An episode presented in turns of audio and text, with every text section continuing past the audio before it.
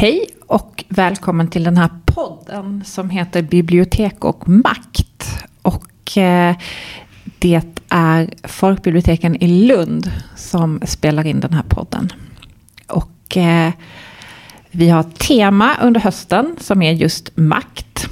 Och det kommer vara olika programpunkter, föreläsningar och författarbesök som relaterar till det här temat på olika sätt. Till exempel kommer de handla om förtryck, pengar och klass.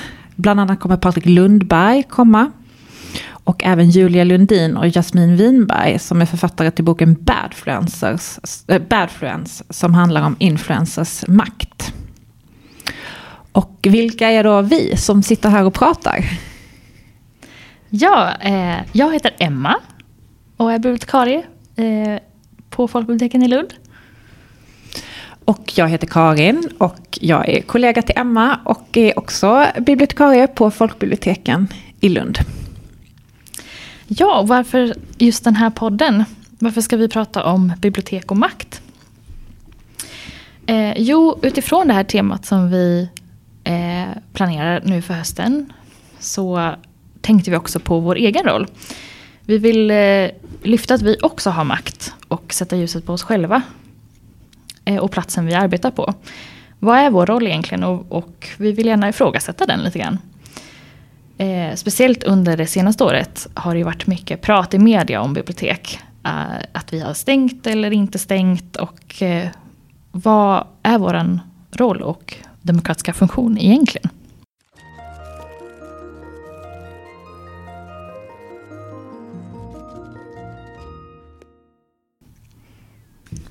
På vilket sätt har biblioteket makt, Karin, skulle du säga?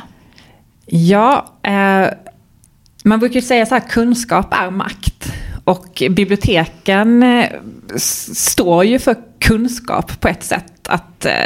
Att på biblioteken finns det massa kunskap genom alla de... Ja, vi har ju väldigt mycket olika medier som man säger på biblioteksspråk. Men man kanske främst tänker på böcker, alltså tryckta böcker fortfarande. Och så biblioteken kan ju ses som en slags behållare av kunskap och ska ju också sprida kunskap. Men jag tycker också det här kunskap är makt och själva kunskapsbegreppet har makt i sig. För vad är egentligen kunskap? Och vilken kunskap är det som räknas? För kunskap kan ju vara så mycket mer än det man läser till exempel i böcker. Man kan ju ha kunskap om något hantverk eller liksom handens kunskap eller man ska säga. Så bara där tycker jag att vi har en makt som bibliotek och att vi är en sorts maktinstitution. Och det kan ju vara på olika sätt. Om man ser på böcker så vi köper ju in jättemycket böcker och vi gör ju ändå ett visst urval. Och det kommer vi också prata mer om i ett annat avsnitt av den här podden. Det kan ju även finnas vissa förväntningar för hur man ska bete sig på bibliotek. Som ju också kan vara kopplat till makt om man inte har den här kunskapen. Eller om man känner att man beter sig fel helt enkelt. För jag som bibliotekarie är ju väldigt bekväm med att röra mig i biblioteket. Det här är ju som ett andra hem för mig och jag vet ju exakt var allting finns, ungefär, nästan. Och jag vet var jag ska gå och jag vet hur jag ska uppföra mig i biblioteket. Men det är ju inte så för alla och det är ju en viss kultur kan man säga runt biblioteken som man också måste förstå. Och det tycker jag att vi måste ha förståelse för att det kan vara så och att det inte är självklart för alla av en mängd olika orsaker.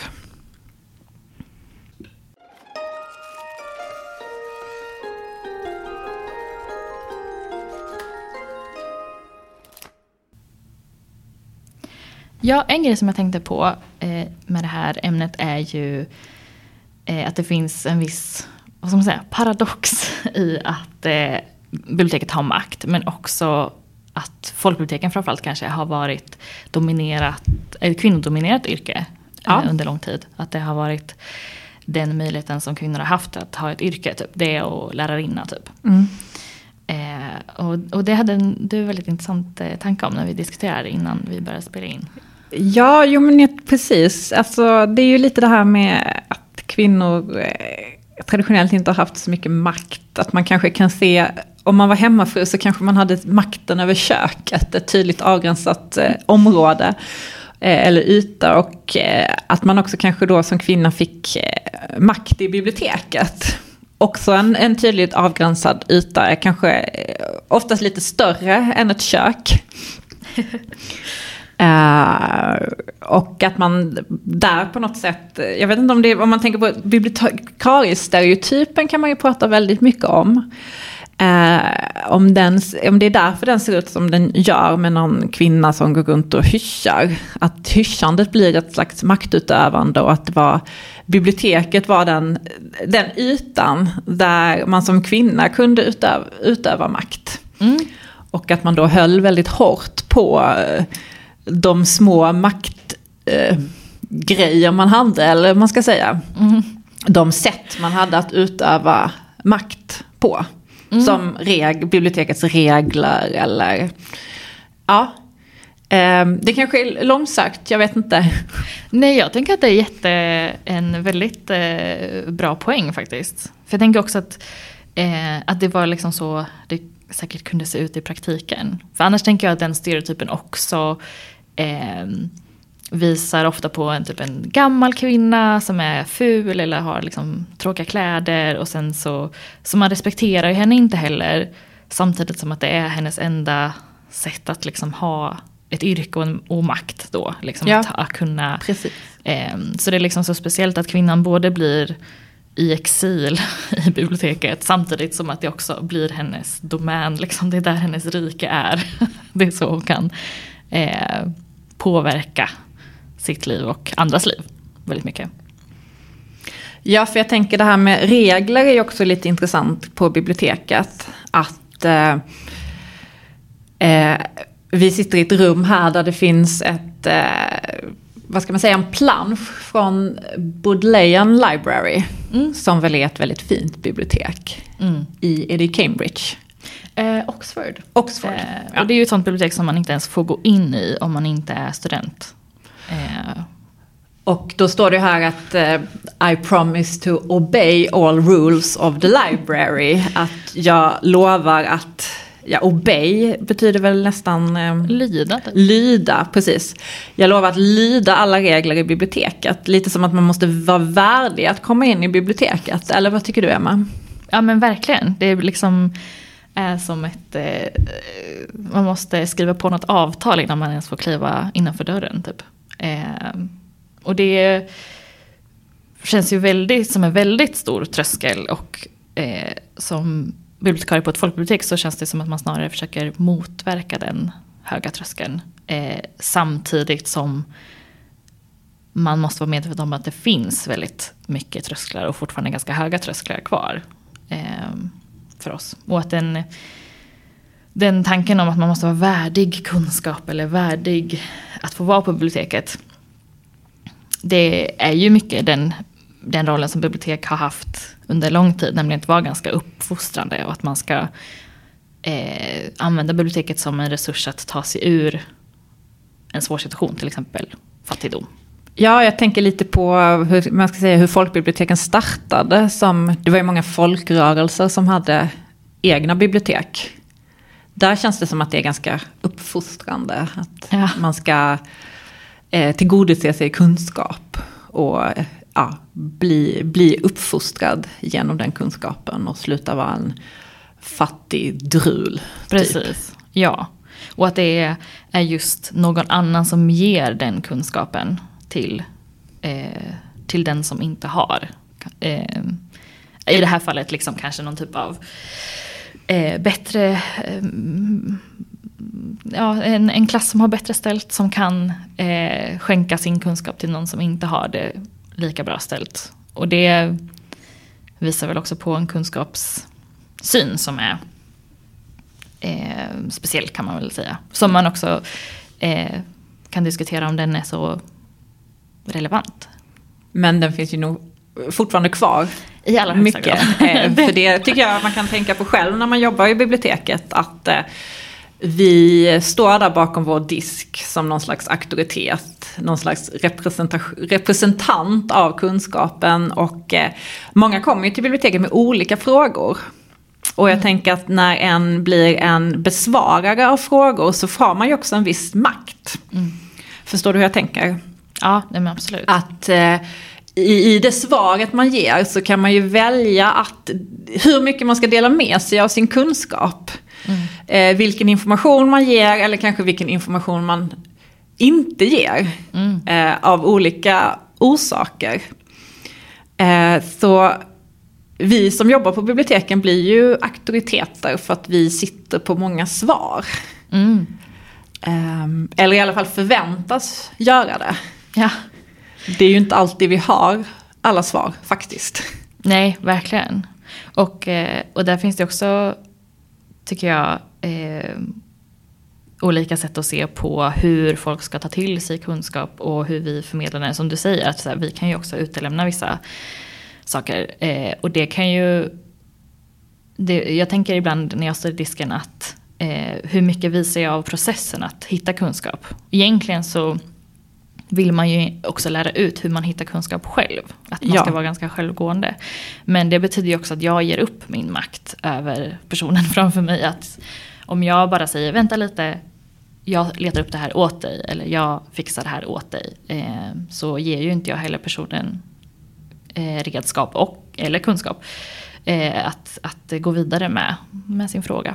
Nej, det är lite som att man är rädd att skulle alla lära sig för mycket så skulle inte vi behöva finnas. Nej, eller något sånt där. Lite som att kommer robotarna ta över biblioteken, eller kommer besökarna ta över biblioteken om vi lär dem hur de ska hitta helt själv. Så att man... Jag vet inte, det kanske låter cyniskt att man tänker att man har lite inbyggda svårigheter som bara... Ja. Men så är det ju också med kunskap. Det är ju därför också man går en utbildning faktiskt för att bli bibliotekarie. Mm. Ja, biblioteken har ofta en väldigt dubbel roll i det där. Att man på många sätt är en maktinstitution och har varit en maktinstitution. Samtidigt som man också väldigt ofta...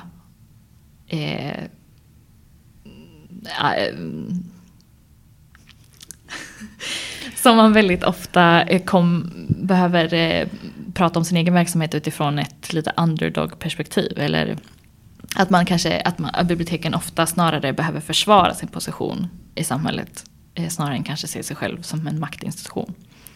Så det är väldigt dubbelt där. Ja.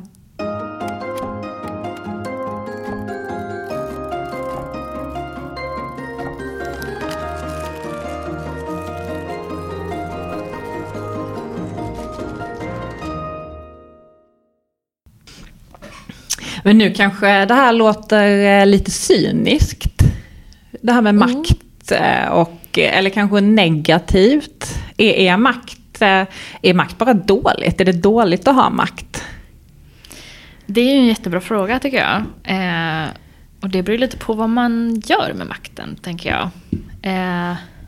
Vi kanske inte kan undgå att ha makt som bibliotek, av alla de anledningar som vi precis har pratat om. Nej, för att vi ändå är en slags samhällsbärande institution, eller man ska säga. Precis. När man pratar om makt så är det ju oftast något... Alltså man kanske oftast pratar om det i termer av att man missbrukar makten, eller någon har för mycket makt, eller... Mm. Ja, att det kanske är mer vanligt att folk med makt ofta gör någonting dåligt med den än någonting gott.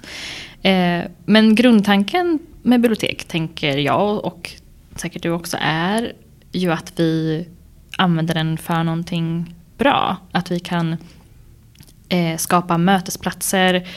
Vi är en plats där alla är välkomna. Vi äger böckerna som vi har tillsammans. Det är ju liksom allas böcker. Det är därför vi också vill ta hand om biblioteket och böckerna tillsammans. Ja, du berättade att du alltid brukar säga det när du har så här 6-åringar på besök i biblioteket. Precis, brukar göra sådana klassvisningar och ska introducera barnen till biblioteket. Så brukar jag säga att vi äger böckerna tillsammans. Och det är därför som man vill ta hand om biblioteket och biblioteksrummet och böckerna. Så man kan tänka att vi är någon sån här lite mysig, mjuk makthavare. Ja, absolut. Men jag tänker också det att att makt och auktoritet går ju oftast, och vi har ju varit inne på auktoritet, men att man kan ju använda den auktoriteten som makten ger oss till att göra gott och vara ett bra exempel, ett bra föredöme. Absolut. Ja, och vi kan ju använda vår makt till exempel genom att ge minoriteter utrymme eller att se till att folk får prata sitt språk till exempel. Vi har ju också en bibliotekslag där det faktiskt står svart på vitt att vi har olika prioriterade grupper till exempel som vi alltid jobbar mot. Och det kan ju vara, man kanske glömmer bort att det faktiskt finns eller jag uppfattar att vi kanske pratar ganska mycket om bibliotekslagen, men att jag vet inte hur många som vet att det faktiskt finns en bibliotekslag. Nej. Som inte är i vår bransch. Och precis. Att vi faktiskt har en lag i ryggen, det är ju också en reell makt. Ja, verkligen. Och det har man ju verkligen se nu under pandemin. Att biblioteken är en offentlig verksamhet, men kanske inte riktigt som vilka andra som helst. När vi skulle stänga ner så fick vi faktiskt inte göra det på hur som helst, för att vi har en bibliotekslag där det står att alla har rätt att få ta del av biblioteket. Ja, och att det inte är vi som bestämmer hur som helst hur vi ska göra med restriktioner på biblioteken, och att det är politiker som bestämmer det faktiskt. Ja, men det tycker jag ändå är en hoppfull tanke att vi kan inte undgå att vi har en viss makt på gott och ont, men att vi kan använda den makten till något bra. Och just den där grundtanken inom biblioteksväsendet, lite som vi var inne på innan med uppfostran och det går in i lite kanske hela det här folkhemsbygget, att man bygger upp folk, det uppbyggliga. Ja. Och jag tänker också att vi genom att vara den platsen vi är kan ge människor möjligheten att ta makten över sina egna liv med hjälp av då den här kunskapen och litteraturen, och att man kan med det som finns inom bibliotekets väggar eller det som finns inom bibliotekets webbplats också, om man ska tänka på allt vårt digitala material, kan ta sig till en annan plats i sitt liv. Mm. Det var riktigt bra sagt tycker jag. Tack. Och allt det här och lite till kommer vi prata om i flera avsnitt som kommer komma under hösten. Och det är bara att man hänger med och fortsätter lyssna om man är intresserad. Det kommer bli mer djupdykningar i olika ämnen som har med biblioteket och makt att göra.